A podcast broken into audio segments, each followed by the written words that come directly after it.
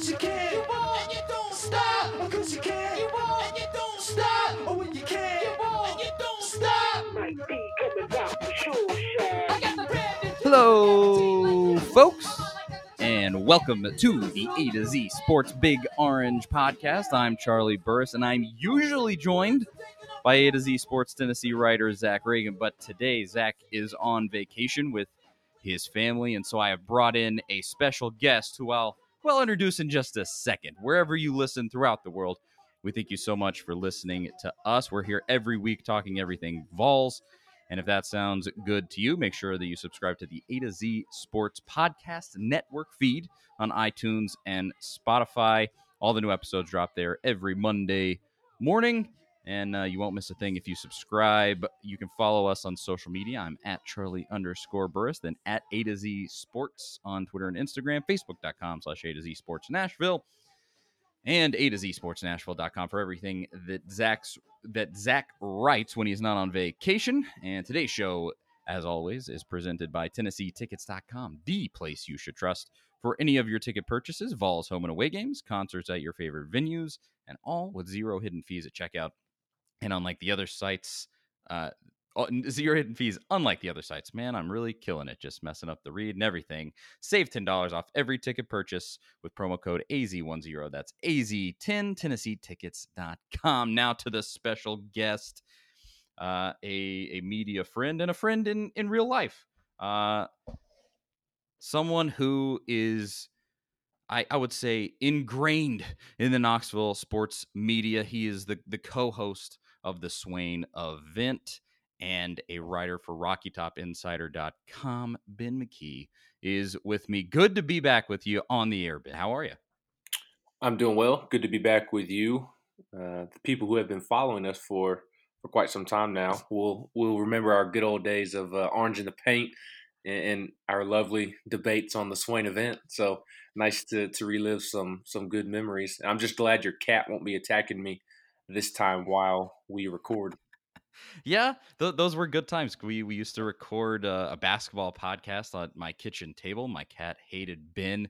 It won't be a factor, hopefully, uh, in this show. I have the door closed, so it'll be outside. No worries there. But uh, it it, is uh, really good to to be back. I like to think that there is uh, some set of people out there that will be happy to to see this happen. But hopefully, everything is is going well uh, for you personally. But when you in terms of your your job and everything that is happening with the craziness of college football right now like what how how do you uh, assess the situation how do you think things are going as a media person who does this every day Quite frankly, it, it sucks because football season is supposed to be uh, getting ready to start, and I don't have a, a ton of optimism that we are going to to have a, a football season. Uh, we definitely aren't going to have a football season that we are used to. The, there won't be the fans in the stands. There won't be tailgating. There won't be a ball walk and uh, things things of that nature. So, quite honestly, things suck right now. um, but from a media perspective, the, the show still goes on because uh, that is the one good thing of, about our line of work is that as long as you have a laptop, you can you can cover a team from wherever. Uh, if if I wanted to, I'm sure I could go write about the Washington Huskies. It- that is true that's yeah it's kind of the beauty of this situation we're not uh, sitting in the same room uh, you you're just at home chilling out and so uh, thankfully technology exists but i would much prefer that the football season happened with everything that unfolded th- this past week with the big 10 announcing and i guess we we can just lead off with this although i wanted i, I do want to get it in going into a more tennessee centric direction but we can start off with this the Big Ten this week, one of the Power Five conferences, announced that they are moving to a conference only schedule. There are a few reasons that go into this, but when you hear that, Ben, obviously you just said your optimism is not high, but what did you think of that uh, that choice in particular? I, I thought it was an interesting decision for, for sure. Uh, not it was surprising, but it but it wasn't surprising. Um, it wasn't surprising just because uh, things have been trending in that direction all along, uh, and you know for for there, there's so many nuanced conversations to have in this one big conversation of having a college football season. Uh, so you can go in so many directions, and that's kind of why I'm hesitating because my mind's pulling me in all different directions of, of where I want to start. But if we're going to have a, a college football season, uh, and remember that there's still a possibility that that COVID nineteen could flare up at some point in the fall, or or at least that is what um, people way smarter than me, medical experts, are, are saying. So um, if the whole goal, which this is, unfortunately, I, I hate that this is uh, the ultimate goal, but it's it's the the I mean, it just is what it is. But the, the goal is to, to get as much of the TV money as possible because without the TV money, without games being played, a lot of programs are, are going to be suffering dearly. You know, University of Tennessee may not hurt as much, but you know, Furman, who Tennessee plays this year, uh, it, it, would really, really destroy them to not be able to to receive a big payday from Tennessee. Charlotte, uh, it, it, would devastate them. Uh, so, unfortunately, as it, as it is with anything in life, money is driving these decisions that are being made. So, it is my belief that the powers that be are are going to make decisions primarily focused on trying to squeeze in a season as quickly as possible so that we can make up the money that is going to be lost make up as much of that money as as possible and uh, it's my opinion that the best way to do that is only do a conference only schedule. I hate it uh, from a Tennessee perspective. I want to see Tennessee play at Oklahoma. I, I want Charlotte to be able to receive that 1.3 million payday from Tennessee because it really helps their program. And same uh, is said for Furman and Troy. So I think that's the best way to squeeze in a college football season, just for the sake of saving as much money as possible, is going conference games only. That way, the the season is obviously shorter, and, and hopefully you can get it in before anything dramatic happens. Um, so from that standpoint, the decision was not surprising because it makes sense if we're trying to squeeze in a, in a season. It makes sense to only play conference games. But what was surprising was that it was out of the blue. You you did not hear any reports yeah. of the Big Ten talking about it. You've heard other commissioners. You've heard Greg Sankey from the SEC. You've heard um, Bob Bowlesby of the Big 12, they've come out and said, hey, well, they didn't say this word for word, but I think if you read between the lines, it's pretty much saying they blindsided us with this decision. We did not know that they were going to make this decision. So, from that standpoint, uh, it was surprising. Yeah, I. It, you could really get that feeling off of everybody else in college football, where they were like, "Uh, what now?" um, I we did not discuss this. You know, just sort of that that kind of reaction you saw in, in most of the other Power Five conferences. I mean, to to me, when I look at this, it, it feels premature. It may end up being the best course of action. I, am just not sure that we can be certain of that yet. And then, be beyond that, I I, uh, I think clearly the SEC agrees with with that sentiment currently that it's that it's premature. Um, but beyond that, there are you you're touching on there. There are about a thousand different mic, micro conversations that need to happen within this subject because it's really becoming as as kind of this pandemic situation continues on. It's really starting to break down kind of into two groups of people in the way that they view this thing. There is a group of people that is kind of like we we need to do everything possible including lockdowns to try to to stop the spread of this until we we have us you know treatments or a vaccine. And then there's a group of people that are saying treatments of vaccine may never come.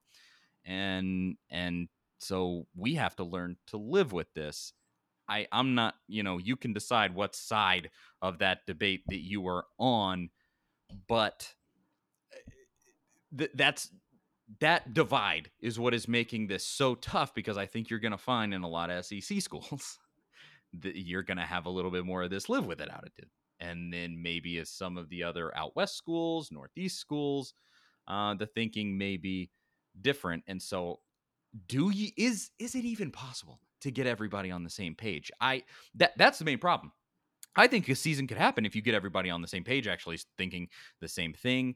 And uh, the NCAA could help. Oh, I don't know. Maybe uh, some kind of governing body that exists might might be able to to do something about that. But of course, it seems like they don't want to do anything. They're just kind of being like, uh, the conferences will handle it because the conferences already rule everything. The, the NCAA likes to act like they're empowered. They have n- nothing. They're they're useless virtually at this point. Uh, and this just proves it but uh, it is it's frustrating to watch outside looking in because I mean the, the SEC I think it's pretty clear they're thinking we can make this work Right. and then you have the the Big 10 just literally uh, for you know from Kentucky some of the Big Ten schools are like an hour away. Like it's just the guys that are right there, and they're saying, "Mm, "No, we're gonna go conference only." And to me, the co- the conference only also doesn't provide a real solution because when when I look at the real problems that stem from this, obviously you want to make as much money as possible and keep these programs alive. But I think the real problem that will be faced if you go uh, if you go no season or conference only, I think these big schools could survive no season. They could feasibly. The big schools with tons of resources, big donors, all that. But these little schools that are hanging on by a thread as it is, that are operating in the red as it is, like they're on the margins in a good year, they're going under. I mean, they're they're going to get destroyed, and they're they will get destroyed with a conference only solution. Eh, Because I mean, yeah, you've already said it. They get paid. They get paid eight hundred thousand million bucks to go get their head beat in by Alabama, and suddenly all of that rev- that uh, revenue is gone. That's to me, that's it's just not a good solution. Yeah, there there was a there was a report slash article that was written on and forgive me for not remembering the article or author off the top of my head and the exact details. Um, but with the Big Ten deciding to go conference only, the conference that that affects the most is the MAC because a lot of those MAC schools uh, are the cupcake games for the Big Ten, and I can't remember which school it was. Maybe it was Toledo or somebody like that. But I think they have a ten to twelve million dollar budget uh, every single year, uh, somewhere in that range. Um, again, forgive me for not knowing the the specifics of, of the numbers, but um, they I can't remember which school they weren't going to end up playing, but whatever school that was paying them to, to come play, uh, I think was paying them like two million dollars, one point eight somewhere in there, and that's twenty percent of their their budget for for the season. So I, I do agree with what you're saying. I personally think that there will be football schools that go under, but I don't necessarily think we'll see a, as many football programs go away as we may think. I think what will happen is that the, those universities that are struggling to keep the football program afloat, I think they'll pull from other sports on campus, and we'll see those other sports on campus, whether it's a baseball program, a softball program, a women's basketball, um, tennis, golf programs uh, like that. I think we'll see those programs get wiped off the map. Essentially, I mean, just last week we saw Stanford, who has every sport Yeah. imaginable. They had to cut uh, 11 Olympic sports. So I think that's kind of the, the the direction we'll see athletic programs go is they'll have to pull from other sports on campus to make up for what's lost with with no football season. Uh, and we should also point out we, we keep mentioning the Big Ten, the ACC. They've also said that they are likely going to do uh, a conference only schedule, and that really affects the SEC because and, and really the SEC East to be more specific because Georgia plays Georgia Tech, Kentucky plays Louisville, Florida plays Florida State, and South Carolina plays Clemson. Uh, and, those are four really big games, especially for those individual schools. Those are big time rivalry games at the end of the year. Uh, and then also the Pac 12 has come out and said that they are only going to play uh, a conference schedule, which means there's no Alabama USC to start the season. Uh, Ohio State was supposed to play Oregon. That game's not going to happen. Um, the other one from the Big Ten was Wisconsin was supposed to play Notre Dame, I believe, at Lambeau Field uh, this season. That won't happen. Uh, so it, it's it's just really un, unfortunate to see college football unravel. But we still have to find a way to play a season. I don't I don't think the spring season is the answer because then you're not going to have Trevor Lawrence. You're not going to have Justin Fields. If you're Tennessee, I don't think you'll have Trey Smith. and there are other guys who could potentially not play. Um, so I think the conference only schedule is honestly the best option if we can't have a traditional season. And I wanted to add real quick the to, to your point about everybody having an opinion. Why does it always have to be political? Everybody has to take uh. one side or the other. Why, why can't we draw from from a little bit here and there? It's like I, I don't believe that. Okay, there, there's two or three positive tests out of 150 in, in a college football program. We don't need to shut everything down. We, we, we don't need to do that. But I also realize that we still need to wear masks. It, it's not a 100% guarantee that it's going to prevent you from getting sick, but it helps. I'm sorry, but if it if it ups my chances by 50 to 70%, I'm going to wear a mask. I realize that it's not 100%, but it still helps. Um, so I, I, just wish we could find a middle ground. No, I, I agree. I, I've just through this the whole thing, I've just tried to be as pragmatic as possible. I I see both both sides of everything. I you know I see why people are being extremely cautious. I also see why you know there are honestly people like my age where we're just being a little more flippant about it. Like I I I can say without a doubt I'm being much more flippant about it than people who are older than me. I mean I like I I work with uh with a guy who's in his 60s and he's being extremely extremely serious about it. I understand why he's doing that. And and everybody makes their own decision about their own health and I as I said, I'm just trying to be as pragmatic about it as possible. And I'm completely with you. Three, four, five cases uh, that should not bring college football to its knees or a college football program to its knees. Um, you, you, we have to be realistic about the fact that that's the nature of this thing. That's what's going to happen if you have football. If if that's your plan, one test, you know, turn off practice, we're done. We can't have football. Try. We, can't. Yeah, don't try. Dude, save save save save yourself time and money, and just you know, because I I mean I can tell you testing all these players that's expensive. I, I you know I, I work at a healthcare facility and I've I've seen uh, the the bill for some of that stuff.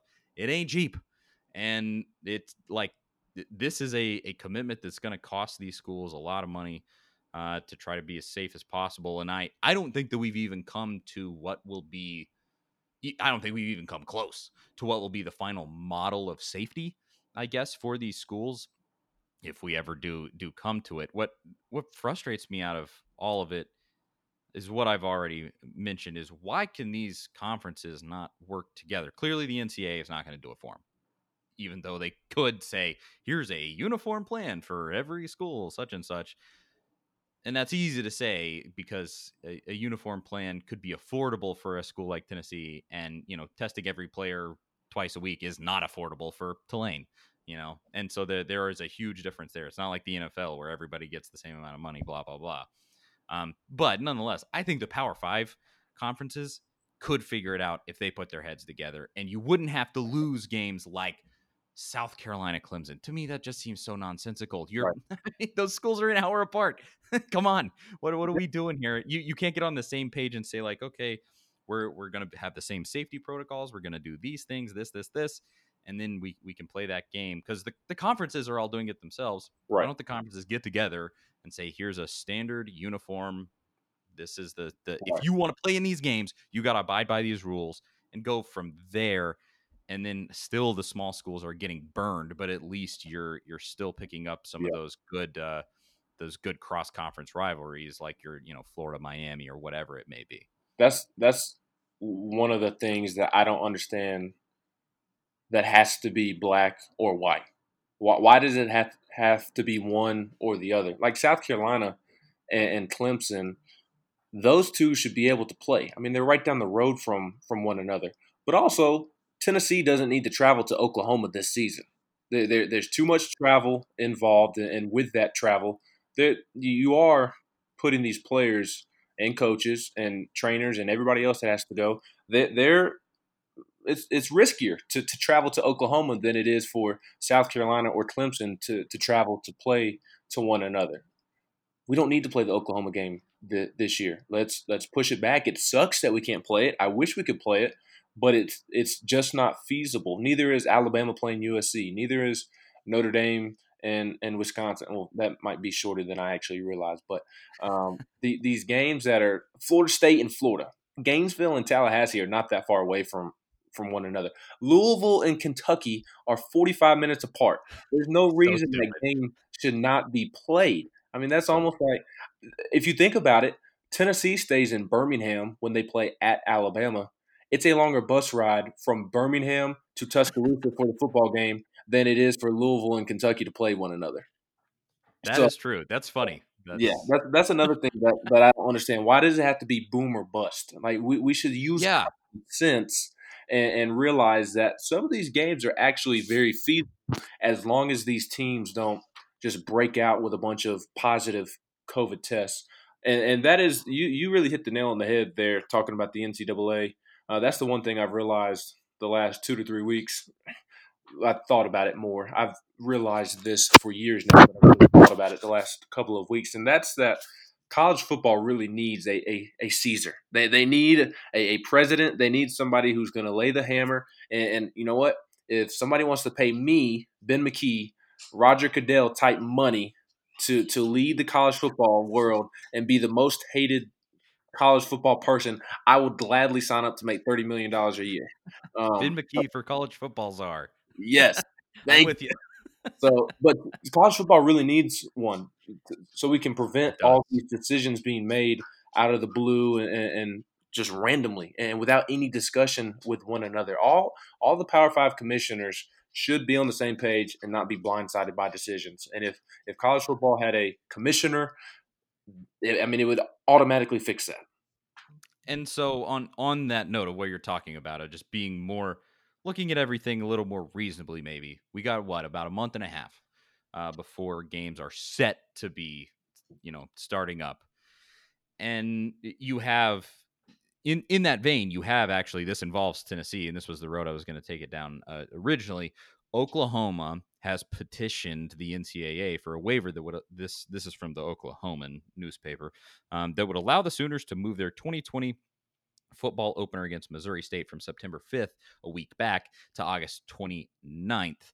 Uh, and Missouri State is currently agreeable to the move. Now, it's it's this sort of thing that would uh, affect uh, obviously the very next week where Oklahoma plays Tennessee, and then actually this says Oklahoma is set to play Army the week. Uh, Two weeks yeah, out, the week you get a bye the week. week following September 26th. Yeah, and so I this is the type of stuff I I want to see working it out, okay? Because the the Big 12 and the SEC have laid back. You've already said the the ACC and the the Pac-12 have kind of made it themselves known like hey, we're probably going to do this too. Uh, and I well, and I think the Pac-12 has actually said it. And then um the the Big 12 and the SEC if as long as they're willing to work it out with some things like this, Tennessee and Oklahoma can feasibly still happen, maybe. Although I do still agree with you what, what you said there. Tennessee Oklahoma is certainly not a requirement in any in any given year. Tennessee is going to have plenty of massive games to play this season that will make plenty of television revenue, uh, and and that one won't they won't be missing it that bad. And Right. also, I think it would help Tennessee this season if they got got to cut that game out. But that's neither here nor there. Um, They do have a freshman quarterback, Charlie. that's true. It could it could happen, but that's They don't have Trace Charlie. Norman's a tough, tough place to play if there are fans there. And again, another part of this that's totally up in the air at the moment. um, but uh, this is the sort sort of thing that I, I want to see. Someone saying, "All right, we're not going to cancel the season. Let's see if we can find a workaround where everybody, where Missouri State still gets their money, Tennessee and, and Oklahoma still get to play. Maybe there are ways to do this uh, without having to just cut off these small schools and play conference only, blah blah blah, and have things happen like Louisville and Kentucky don't play. Like that's foolish, Which uh, is in, in my that, opinion. That Louisville, Kentucky is the easiest game for each of those teams to play all year long with, with the short distance Without a doubt. between the two. So let's not let conference decisions come in between that. I mean, uh, Kentucky plays at Florida this year. That is a division game. It is easier for Kentucky to play. We can go every division game for Kentucky. It is easier for Kentucky to play Louisville in Louisville than it is for Kentucky to play in Knoxville, in Athens, in Columbia, South Carolina, Columbia, Missouri, at Vanderbilt, in Gainesville. Let, let's not let these these rogue conferences decide what games are going to be played. But to to your point about trying to figure out a way to to make everybody happy uh, monetarily, I don't see how you do it because uh, I am Yeah. of the opinion that you can't draw the season out. Like Oklahoma, they're trying to add extra bye games or bye weeks to to to allow the opportunity to test more and, and whatever. You can't draw the season out because then you're just you're expanding it and you're opening yourself up to more risk. You need to consolidate this year and just try to. You have to do it as safely as possible, but just try to get through a season. Try to get through the games that matter. Understand that it's a quirky year, a quirky season. Just get a get a year under the belt so we can have a defined champion, and then let's move on to next year and, and hope we are good to go for next year. And then then hopefully the talk is okay. How many fans are going to be allowed in the stadium in 2021? That should be the big conversation Yeah. for for next year. And, and it sucks that a, a school like Missouri State or in, in in Tennessee's world, Furman, Troy, Charlotte, it sucks that they're not going to get paid. But I mean, it's just kind of the reality of the situation. Uh, people are going to have to take losses. Unfortunately, it sucks, but Yep. it's just going to have to happen if we're going to have a college football season.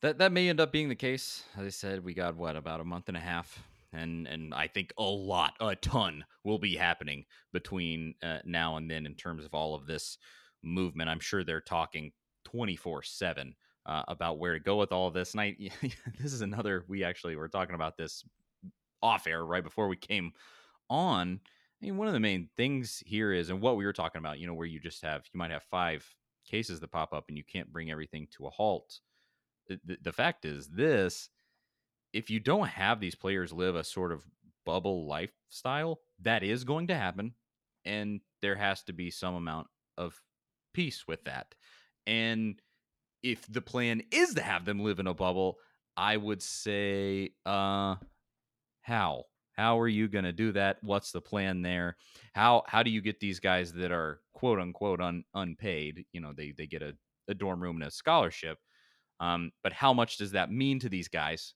if you say, um, you can't leave your dorm and all you can do is walk across the street to the athletic facility um, for the next six months? Good luck telling that to a college kid. I don't want to do it. you know? No, ex- exactly. I mean, Well, it's just not. You also have Tennessee, as of July 12th, is going to have students in Knoxville Yeah. this fall. And there's what, 25, 30,000 students enrolled at UT? A big amount. Yeah, I, I don't know the exact. It's a large amount. We can we can agree on that. We know that they're going they are going to have students coming from every single state in America, from so many different countries, and, and that is like if you want to to spread if, if you are a terrible person and you want to spread coronavirus and infect as many people as possible you know what you're you know what you need to do? You need to bring 25 to 30,000 young adults together from all over America from all over the world and have them all in like one bubble that being the University of Tennessee's campus And specifically, a, a set of people who are in the age bracket that is being particularly cavalier about They're everything. socialized. They're not going to listen. Like that. That is what you need to do if you are a terrible person and you want to spread COVID. And then we're going to try to have a football season in the midst of that, and with um, students being on campus, you think you're going to to keep 18 to 23 year old uh, males in a bubble for for multiple months? That's not going to happen Yeah, for multiple reasons. com- completely unfeasible. The ga- game day preparations and testing totally feasible. Things like that. I, I mean, good. Just good luck. I I, I don't know. Hmm. I, I could go. I could go way way down down the rabbit hole on all of that for. I- I got I got a lot of opinions because it's just it's such I mean it's such a crazy thing. You know what was funny? I was I was talking to we we just went on vacation with part of my wife's family and and uh, a couple of them are little kids. They're 12 and 14. I guess that's not that little, but you know, like preteen to teen. Right. And and I was just talking to them and the way obviously they're they could not care less. They're just like, oh no, mom's saying we only got to go to school three days a week. That's cool. So like, uh, but beyond that, when I was talking to them, I was like, this is gonna be these kids 9-11 and i and i don't mean that to equate the two that you know the carnage is the same the situation is the same but in my life in our generation like you and i ben i think if you're the same as me like i base all of my memories on when they happened compared to 9-11 i'm like okay that was 2003 so it was two years after 9-11 and 9-11 i was in fourth grade so that year i would have been in sixth grade. And i like that's how i work everything out and i think kids these days that's going to be this is like we're seeing a, a benchmark moment uh, in the current you know the youngest generation and, and Yeah. obviously in everybody's lives it's a benchmark moment and one of the craziest things i've ever seen but like uh Instead of It before is- Christ, it's going to be before Corona. yes, that was BC. Yeah, yeah, yeah. Before be- Corona. Part two, BC part two, not the not before Christ, but but before coronavirus, before COVID. Exactly. Even even now, I I mean, I've been thinking about uh like I there's a podcast that I like to like to listen to that's it's like evergreen, like a story podcast. And they I was listening to an episode where they were just kind of talking about something in a certain way, and I was like, when when did this happen? And I was like, oh yeah, you could go to a restaurant back then and like live a normal life when this was recorded. So that's it was before the virus. Yeah, life is not really fun right now. Maybe, dude, get get that vaccine. Wear a mask. Come on, freaking get it already. That's that's it's- all I know. But It's not that hard to wear a mask. I'm I'm I'm not gonna go political, but it's Hey. not that hard to wear a mask. Look, I don't wear the mask when I'm walking down the street. I don't wear the mask in my own car. I don't wear the mask in my own home. But if I'm going into to to grungy Walmart, where if I'm going to get coronavirus, it's going to be because I need two percent milk from Walmart. I'm wearing my mask in Walmart. If the coronavirus wasn't a thing, I'd want to wear my mask in Walmart as it is. Have you, have you seen the people in Walmart? have you been to Walmart? I mean, mercy. But like go to the Sevierville Walmart and tell me you wouldn't wear a mask. my wife and I went to Savannah, Georgia for our anniversary a couple weeks ago, weekends ago, and we were walking downtown Savannah after dinner. I mean, it was seven, eight o'clock. The streets were absolutely packed, and I was wearing my mask. She was wearing her mask, and we were two of the very few wearing a mask. I mean, there were thousands of people in downtown Savannah on a Friday night, and very few people were wearing a mask. See, I, I I put it this way: we went out to eat last night, my wife and and I, and the one of the places was a place that I really enjoy, um, and they didn't open until like their full protocol was masks and the whole like the whole thing, even inside the the restaurant. Obviously, not when you're eating, when you're sitting at your table, yada yada. But I was like, you know, if this is the thing that allows these businesses to operate and for the people that I I like that own this business to feed their family, I'll do it. I you know, even even if I don't like it and I and I'm not saying I'm not saying I, I don't I don't like to get political here and piss people off because you're you always lose 50% of the audience that way. But what I you know, if it allows them to to be able to keep that business open and for me to be able to enjoy it and all of that, dude, fine. Let's do it. And in this situation where we're talking about if we can have football, let's do it. Let's do it. I you know, that's not a huge inconvenience. I'm- I, I Mm. agree. And what's I, I hate that we have to clarify that we're not trying to be political, but no, I'm really not. I'm really point- not. right. But we've also reached a point to where it's intertwined, and and honestly, That's all I'm wearing a mask should not be political in the first place. It, it, really wearing a mask should not be political in in the first place.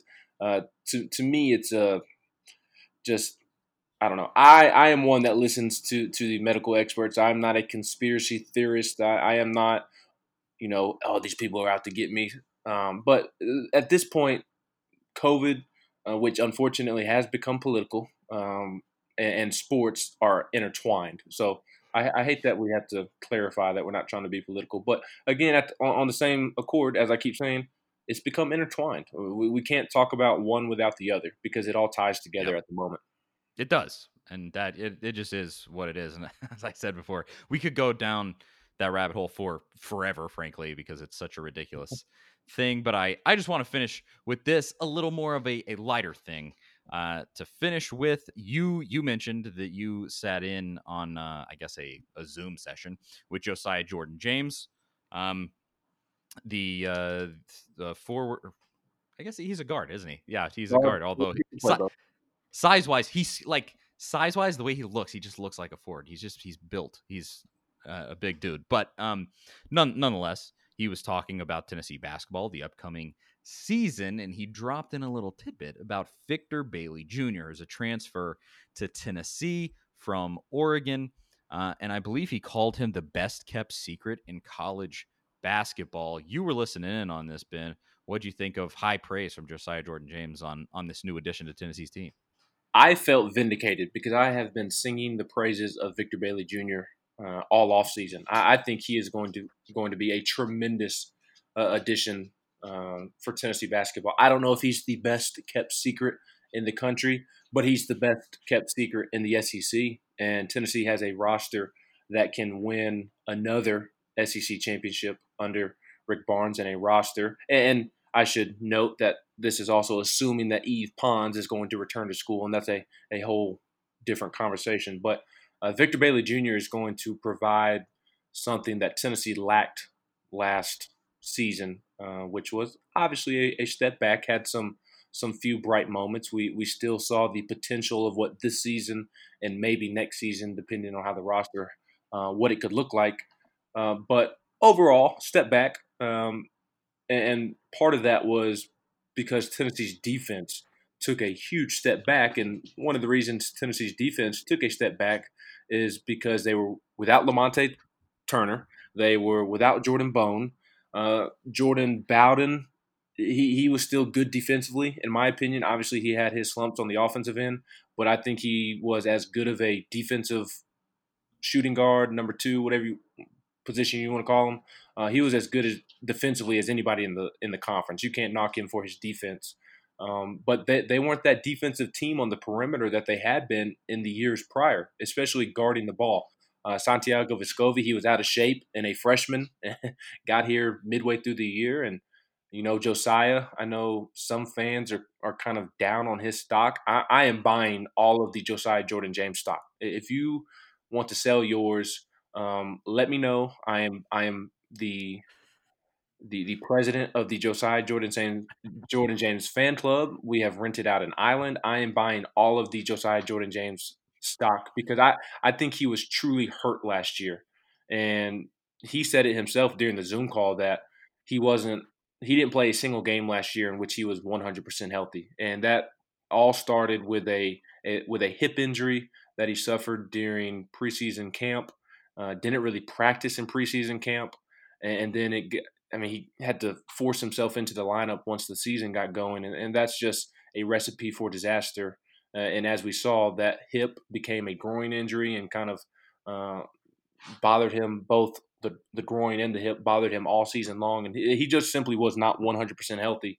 Um, and, and so I think Victor Bailey is going to kind of help make up for, you know, that that lack of defense on the perimeter last year. And he, he's as close to Lamonte Turner as you are going to get.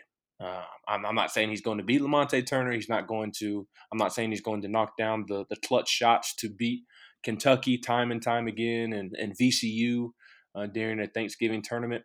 When, when when I compare the two, I, am talking about a mindset uh, and his aggressiveness and the way he goes at people. Um, he is a force to be reckoned with, and I think Victor Bailey Jr. Um, is going to be terrific. I, I, don't know if he's the best kept secret in all of college football because, forgive me, I don't know all 300 million college basketball rosters. But within the SEC, I, I absolutely think um, it's kind of like uh, Tennessee football. I think D'Angelo Gibbs uh, is going to be a heck of a receiver. I think he's the best kept secret in the SEC right now. I think Victor Bailey Jr. is that for the basketball team just because of the mentality he's going to bring.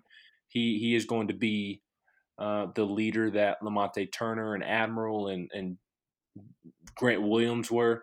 Folky and Pons are leaders, but they lead by example. They are quiet in nature. Victor Bailey Jr. is not that. So uh, I, I think Victor Bailey Jr. is going to be tremendous for Tennessee this season.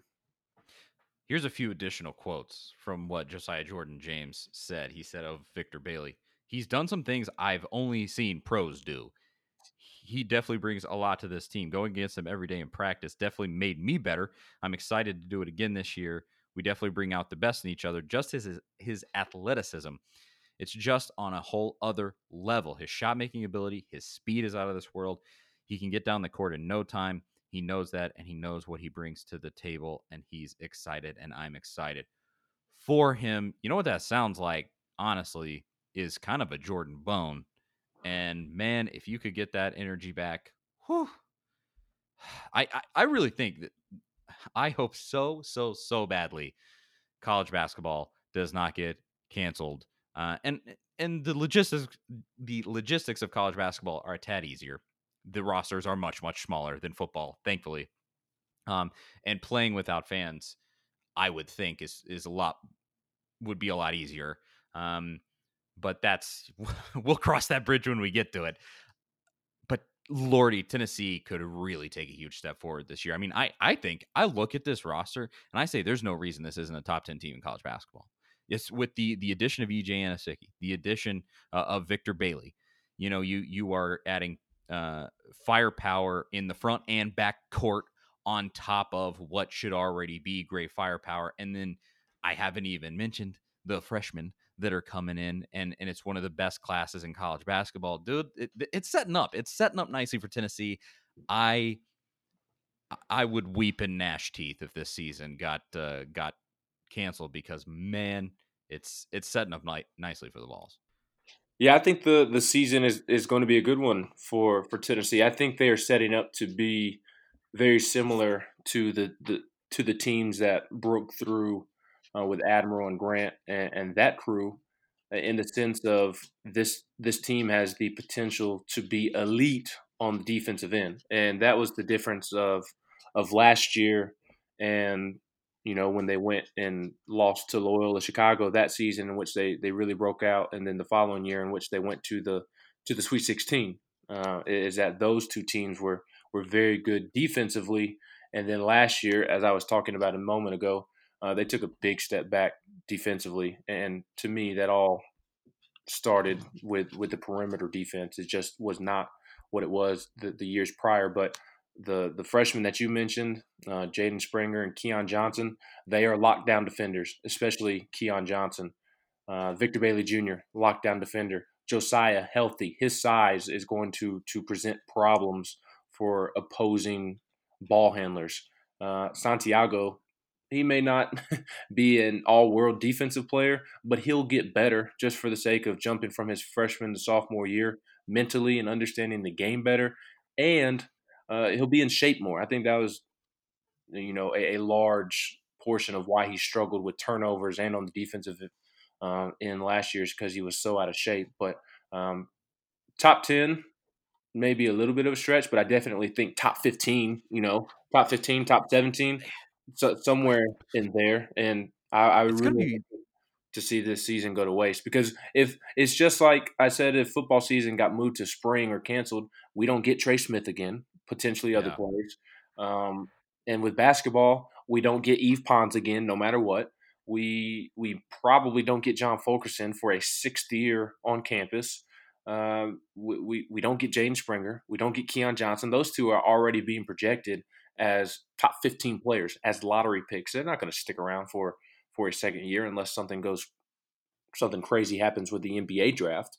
Um, so hopefully we can get a season and hopefully everything's somewhat back to normal by the time it's basketball season rolls around. A whole whole lot could and will happen before November. So as I said, we'll kind of cross that bridge when it comes, I guess. But uh, yeah, just the way that this sets up, I if these freshmen are as good as they are touted to be, as you're saying, guys that are set up to be almost lottery picks, this is one of the best backcourts in America. And, uh, you know, if Santiago Vescovi continues to come into his own, the kid's vision is ridiculous. And his his ability to control the floor for a guy who came in and had not played college basketball, the way that he came in and just asserted himself was honestly unbelievable. Like it was a, a sight to behold. And if he just keeps going down that road and getting taking big steps forward, like kind of those sort of steps that we saw with Jordan Bone, where year over year it was like, who who is this dude? Like suddenly he he was just this incredible team team leader with the speed of Russ Smith, and like uh, I I think it, it could be it could mean big things for for Tennessee. If you So- really, if you really want to get excited about the basketball season, sit down and try to think of the starting five. Yeah, that will get exactly. you excited for the basketball season. Obviously, Fulkerson is starting. Um, it- it'll be a little bit of positionless basketball because Fulkerson's not your tr- traditional five. EJ Anosike is not a traditional five. Yves Pons isn't. Um, but assuming Pons c- does come back, Pons and Fulkerson, those are two of your five starting spots. And then at that point, do you go Anosike as the number three guy in, in the lineup down low, or do you go small ball and start three guards? Because if you go two guards, who you who who you starting? Jaden Springer probably starts, um, but after that is Victor Bailey starting? Is Santiago starting? Is Josiah starting? Is Keon Johnson starting? What about Devonte Gaines? I I I, I love Devonte Gaines as well. He's not going to be a starter, but where do, where does his minutes, you know, where where do they fit in? Uh, so if you ever want to sit down and, and try to, if you really want to get excited about Tennessee basketball, just try to come up with the the starting lineup because there's so many options and it gets you really excited for basketball season. I mean, they're they're deep and varied in terms of kind of the skill set that they they bring. I mean, like you're saying, And they, they can play tall ball and small ball. and So- talented. I mean. Everybody talks about Jaden Springer and Keon Johnson. I keep hammering this point, um, but I think Josiah is going to have a have a tremendous year. I mean, even last year with the struggles, I mean, he he showed signs uh, at times of of why he was a, a five star basketball player, and it, it's crazy. But he shot a team best thirty seven percent from the three point line. Now, part of that has to has, has uh, you know, that's not very endearing of what Tennessee's basketball team was last year, but still, for Josiah to be the team's best three point shooter, uh, being injured, and as a freshman, I, th- I think that speaks to his ability. We know he can defend, we know he can rebound, he's long, he's athletic. He was just hurt last year, and he was a freshman. He's going to be healthy. Uh, this was the other thing that he really hammered home on the Zoom call that you mentioned. He talked about how he's been doing yoga, and he's like 75 sessions in, and it has completely changed his body, uh, according to him. And Rick Barnes has talked about this on the radio. Much more flexible, um, and he feels so much healthier.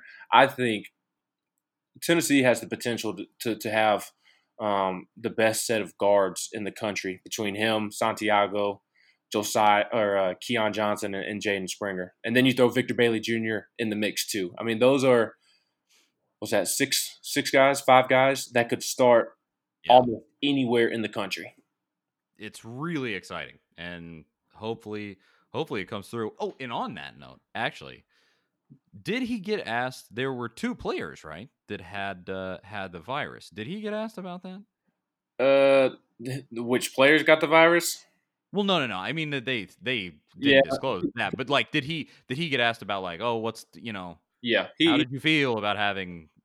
Yeah, he was he was asked about it, and it, it was a very mature response, um, along the lines of he wasn't taking it as seriously um, when everything first started, and then once two of his teammates got it, and he described those teammates as being very close to him, uh, as his best friends.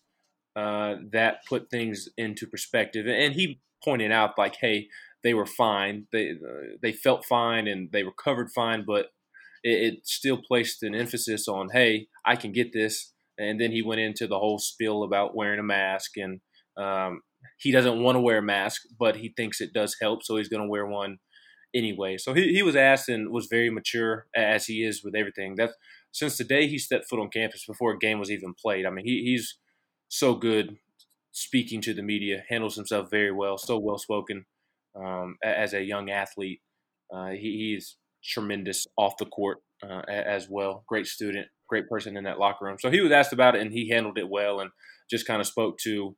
Uh, it, it really placed an emphasis on the seriousness of everything going on and the importance of taking care of himself uh, and not putting himself in in a position to to potentially get it as well, and also holding each other accountable um, in, in, terms of the players holding each other accountable and not allowing players to go out and do whatever. Just kind of stay in and let's hang out and let's not get this virus.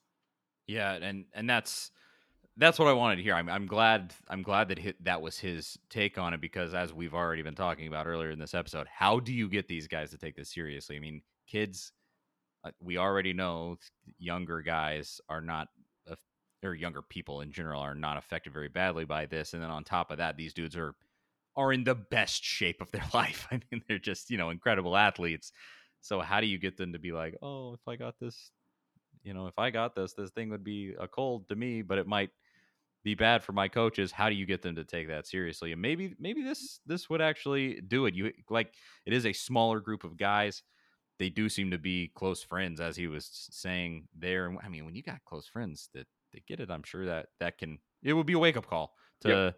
to some degree. So maybe that will help. Um, but we'll and we'll just have to see about this stuff. Who knows what uh, what we'll be talking about next week? But that's that's pretty much it, man. I'm Ben. I'm so glad that you were able to do this, and I appreciate you coming on here. Uh, tell tell the good folks where they can find everything that you do. Ooh, there's a bunch of places. They can follow me on Twitter at Ben McKee14. They can tune in on the Swain event Monday through Friday from 7 to 10 a.m. Swain and I doing our, our daily thing, talking on the, the radio, talking on the, the internet. So, multiple ways you can find me. The main one is Ben McKee14 on Twitter, and then my writings on Rocky Top Insider, as as you mentioned earlier. We'll have to do this again soon. We'll have to send Zach on vacation more often so so I can steal his spot on the show this was good. Nice, nice and nostalgic. How and how how is Swain Swain doing through all of this? Because he, you know, he's got the kids running around. Yep. They've been, I assume, stuck in the house like everybody yep. else's kids. Is he going insane? He has turned into former Swain. Uh, Farmer Swain ah. has a garden in the backyard, a, a rather large garden, and, and, he's been dealing with that. That has been his escape from uh, from being stuck in a house with with four females, three three young girls, and and his wife. He's been able to escape uh, into the backyard and, and work on his garden. He's been dealing with raccoons and, and rabbits getting his onions lately, so he, he had to deal with that. But he's doing good. Swain is uh Swain is Swain, so he's doing That's good. good. I'm glad glad to hear everything is going well, and hopefully, if we do this again we'll be talking about everything in the context of the college football season already happening, definitely happening. I don't know. Tennessee, we'll the SEC East. Uh yeah, hopefully that's the case, without a doubt. But uh man, it's just the way, like you said, everything we said on this podcast is going to be irrelevant by tomorrow. So just yep. you know, take it with a giant grain of salt. That's it, dude. Ben, thanks so much. Uh, I appreciate it. I'm Charlie Burris at Charlie underscore Burris on, on Twitter, at A to Z Sports on Twitter and Instagram, A to Z Sports Nashville.com for everything that my usual co host Zach writes. And uh, I think that is it. We'll see everybody next week.